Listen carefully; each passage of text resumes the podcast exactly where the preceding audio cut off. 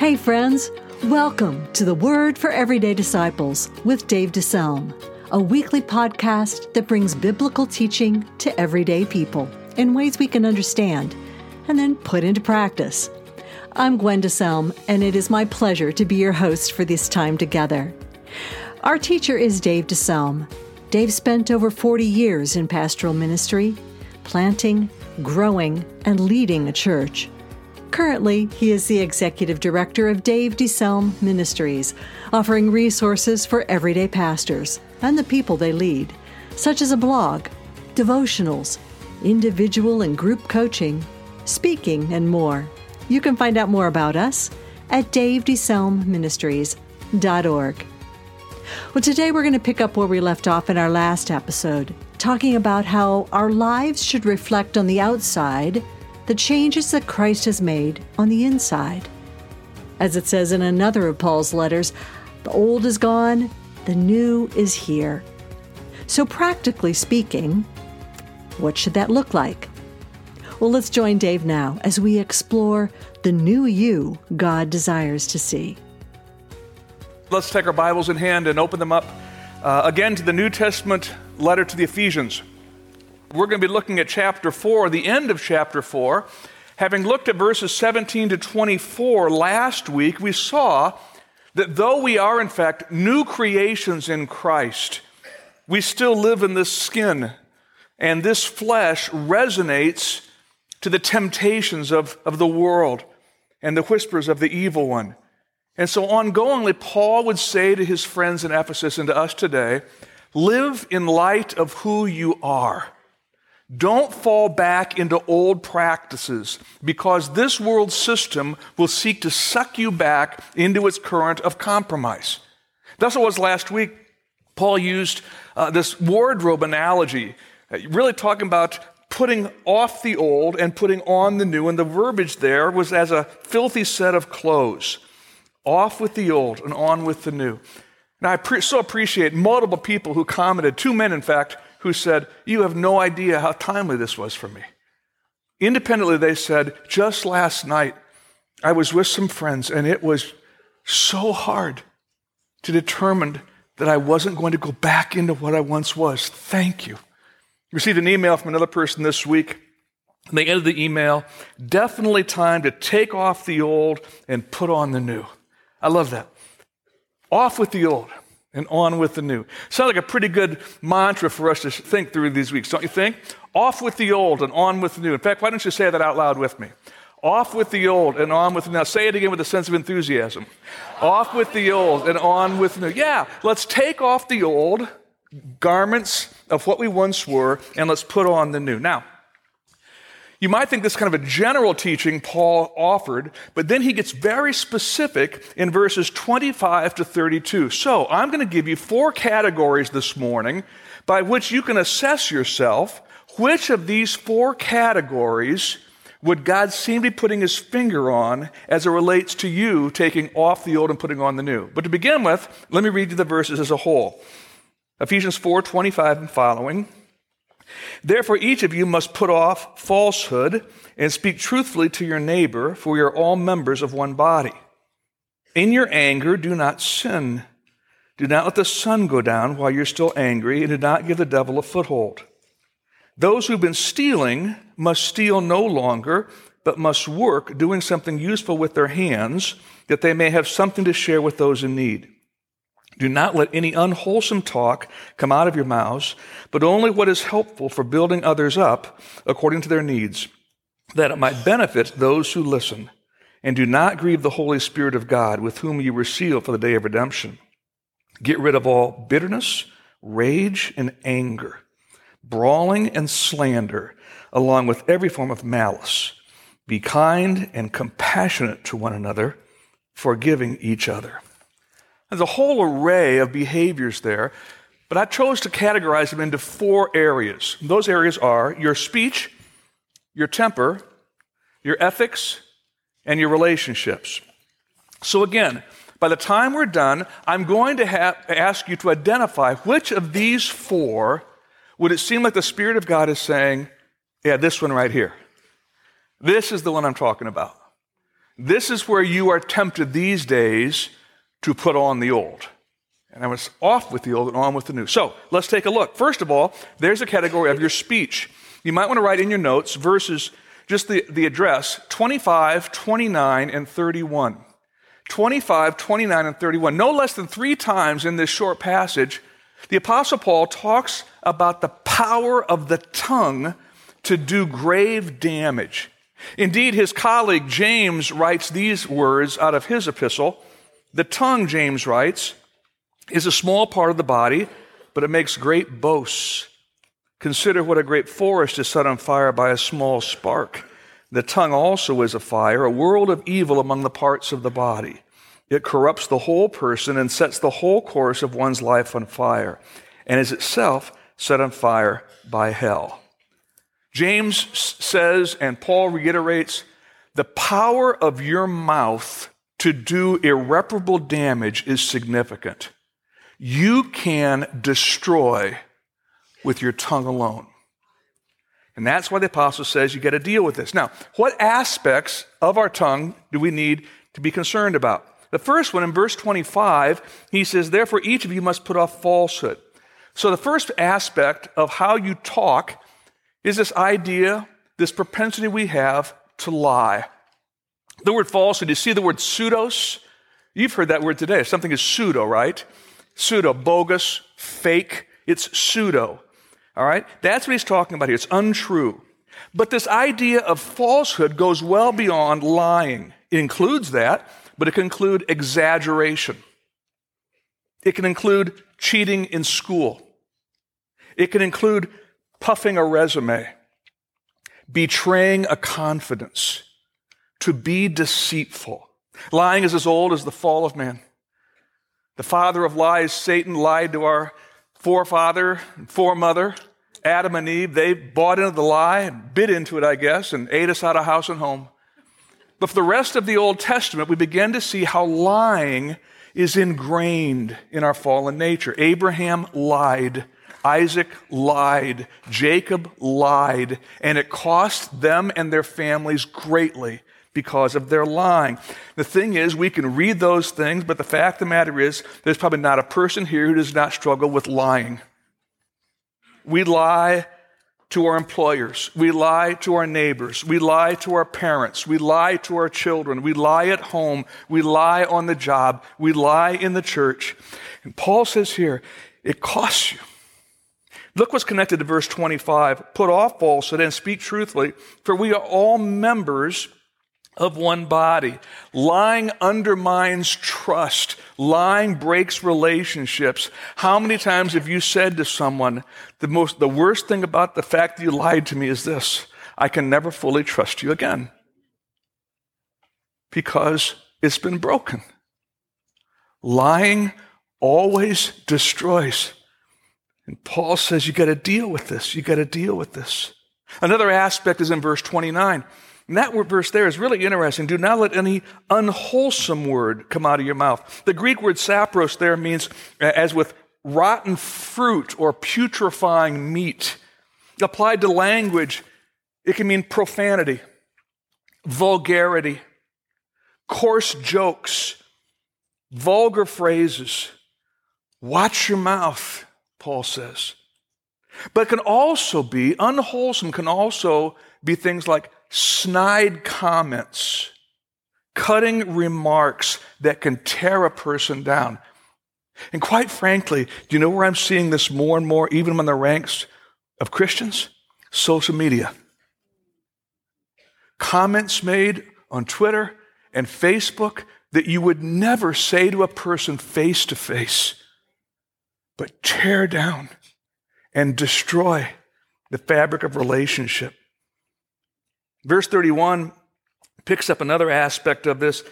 The word slander is there. Notice the Greek word is blasphemia, to slander someone, gossip about a person to ruin their, their reputation, innuendo that fuels suspicion about a person, to slander a person. Oh, the destructive power of your mouth. Is it any wonder that King David prayed, Set a guard over my mouth, Keep watch over the door of my lips. So, how are you doing in this first category? Off with the old, on with the new. The power of your mouth to do great damage. Or perhaps the one that is underscored in your thinking is the second one. And Paul warns us about our temper. You might want to write in your notes verses 26 and 31. 26 and 31 have to do with temper. Strikingly, 26 was really intriguing to me. Notice what it says here.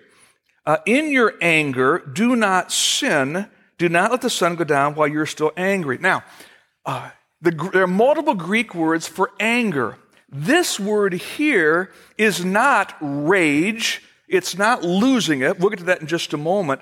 This word here is a righteous indignation against a wrong. Striking.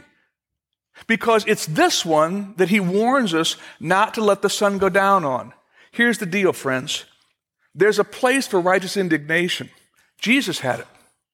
Be angry at the right thing, in the right way, and at the right time. But the warning that I see here is this.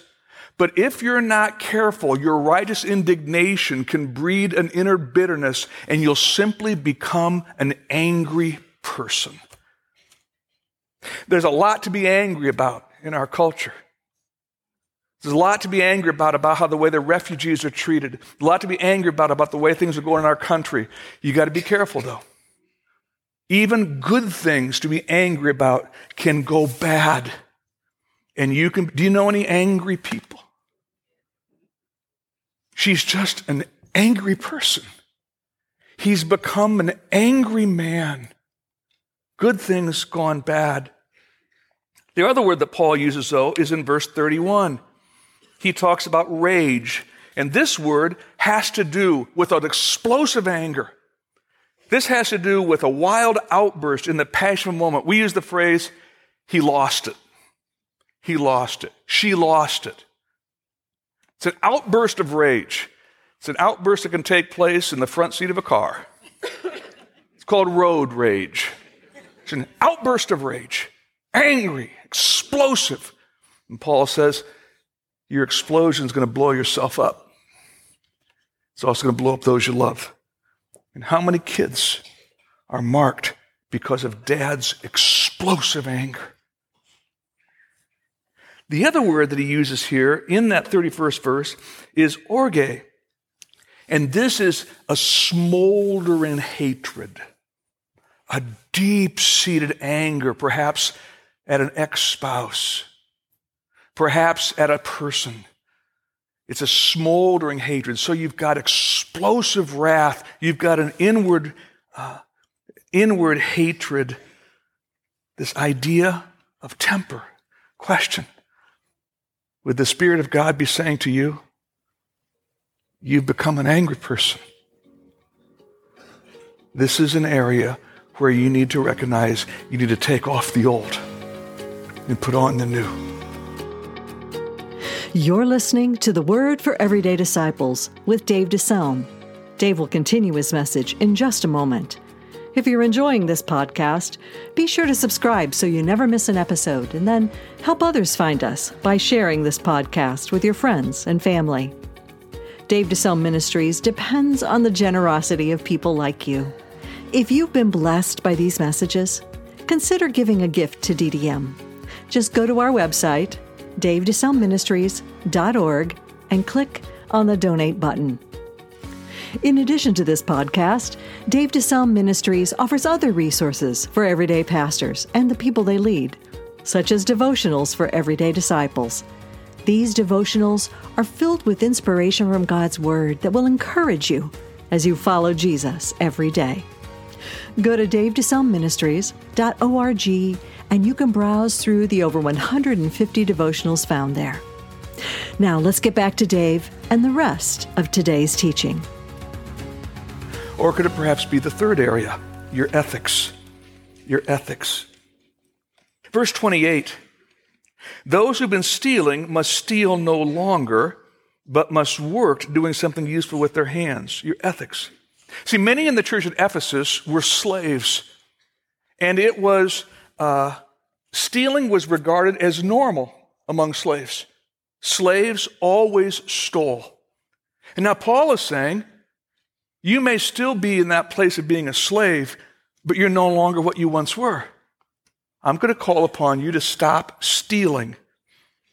In our culture, it still works. Steal no longer. Interesting Greek word here. The word is klepto. Klepto, from which we get kleptomaniac. Yeah, a kleptomaniac is someone who has an irrational urge to steal. Here's the deal, friends. I think many of us are closet kleptomaniacs. a mindset that says, I want it and I'm going to take it. So, you would never dream of breaking into someone's home and stealing from them. But how about some things like this? How about shoplifting? Christians who get caught shoplifting.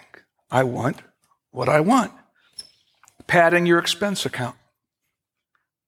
Dishonest business practices. Refusing to pay your debts. Falsifying your income tax report. Failure to give a full day's work while on the job instead of playing with Facebook or online shopping. Helping yourself to company supplies claiming the work or knowledge of another as your own. Stealing. Stealing. Oh, one more. Giving God leftovers rather than a tithe. You say, what's that to do with stealing? According to the Bible, a lot. The Old Testament prophet Malachi Will a man rob God? Yet you're robbing me, says the Lord Almighty. You ask, How are we robbing you? In tithes and offerings, you're under a curse because you're robbing me. Will a man rob God? Will a person steal from God? For many, the answer is yes. So, how about this one? Stealing, ethics. We call the person who steals a thief. What would they call you as it relates to your ethics? One more. Call it your relationships. Verses 31 to 32 get rid of all bitterness, rage, and anger, brawling, and slander, every form of malice. Then comes the positive be kind and compassionate to one another, forgiving each other. Let's stick with the positive. This idea of kindness, kindness, Christos. We speak of kindness so easily. Here's one thought kindness is tenderness in action to those who are weak tenderness in action to those who are weak. Not disgust, not judgment, tenderness in action, not harshness, not irritability. Is it said about you? She is so kind to those who don't even deserve it.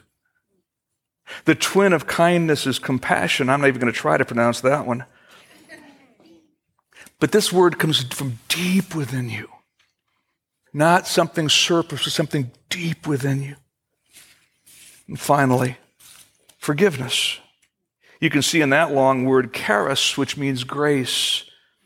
To forgive is to offer grace to those who don't deserve it and perhaps have never even asked for it. Do you hear that?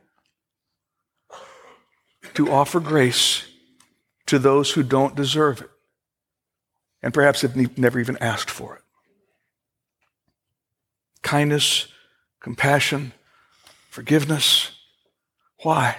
Well, for our sake. If you don't live like that, the root of bitterness will indeed go deep. For the sake of the body, we will only be as strong as a community as individually we apply this. but also for God's sake. Do you see the line, and do not grieve the Spirit of God? How do you grieve the Spirit of God? When you fail to be kind and compassionate and forgiving. When you try to put on the old instead of going off with the old and on with the new, and it grieves the Spirit of God. Wow. Augustine of Hippo lived in the fourth century. He was not only an everyday saint, but he was actually a canonized saint. Perhaps you've heard of him as Saint Augustine. Augustine was one of the greatest theologians in church history, but before coming to know Christ, it might surprise you, he was one of the biggest playboys in Egypt. He frequented the taverns and the prostitutes, and then was dramatically converted to Christianity. One day, after becoming a believer, he was walking down the street and he passed by a tavern that he'd used to frequent. And he was also nearing a prostitute with whom he was quite familiar. Smiling, she assumed that he was going to be taking a left into the tavern and perhaps engage her again. Instead, he kept right on walking down the street, past the tavern door, and was going to pass her by as well. She spoke and said, Augustine, you're going to walk right by me? Don't you recognize? It's me. To which Augustine said, It is no longer me. I once would have turned into the tavern. I once would have engaged you. But I'm no longer me. I'm no longer me. Off with the old and on with the new. Three words of application. And I'm going to have you respond. First of all, living the new you starts with a fresh realization of your identity. That's no longer me. Yeah, I used to talk that way. Oh boy, cuss a blue streak. I used to really be just tearing up of people. I could cut them to ribbons. Mm-mm, it's not me. I used to have a real problem with my temper, but God's given me some bigger. That's not me. I used to be a thief. It's not me. I used to be harsh, judgmental, but that's not me. When you recognize that's no longer me, you're on your way to living your new you. Second, living the new you continues with an ongoing presenting yourself to the Holy Spirit. Heard a great point of application that uh, someone I really respect told me this week. He said, When the alarm clock rings before I ever go to the restroom, brush my teeth, or drink the first cup of coffee, my knees hit the floor and I give this day to God. Holy Spirit, flow through me freshly. Fill me to the brim with Him. May I walk through this day sensitized to you. Every day he does this. Every day. Three, living the new you is maintained by being in a community that will offer accountability. To be with some friends in a small group or a missional community who know you and know when you need an arm around the shoulder or a kick in the seat of the pants accountability so you don't keep lying to yourself. The new you. I asked you at the very beginning, which of these four, if God was going to put his finger and said, this one, today, which of these four would he be putting his finger on? And today the Spirit of God would say, off with the old, on with the new. Thank you so much for joining us for the Word for Everyday Disciples with Dave DeSelm. If you'd like to let Pastor Dave know how this message has blessed you, send him an email at dave at davedeselmministries.com Then join us next time as we look to God's Word for help and hope as we follow Jesus every day.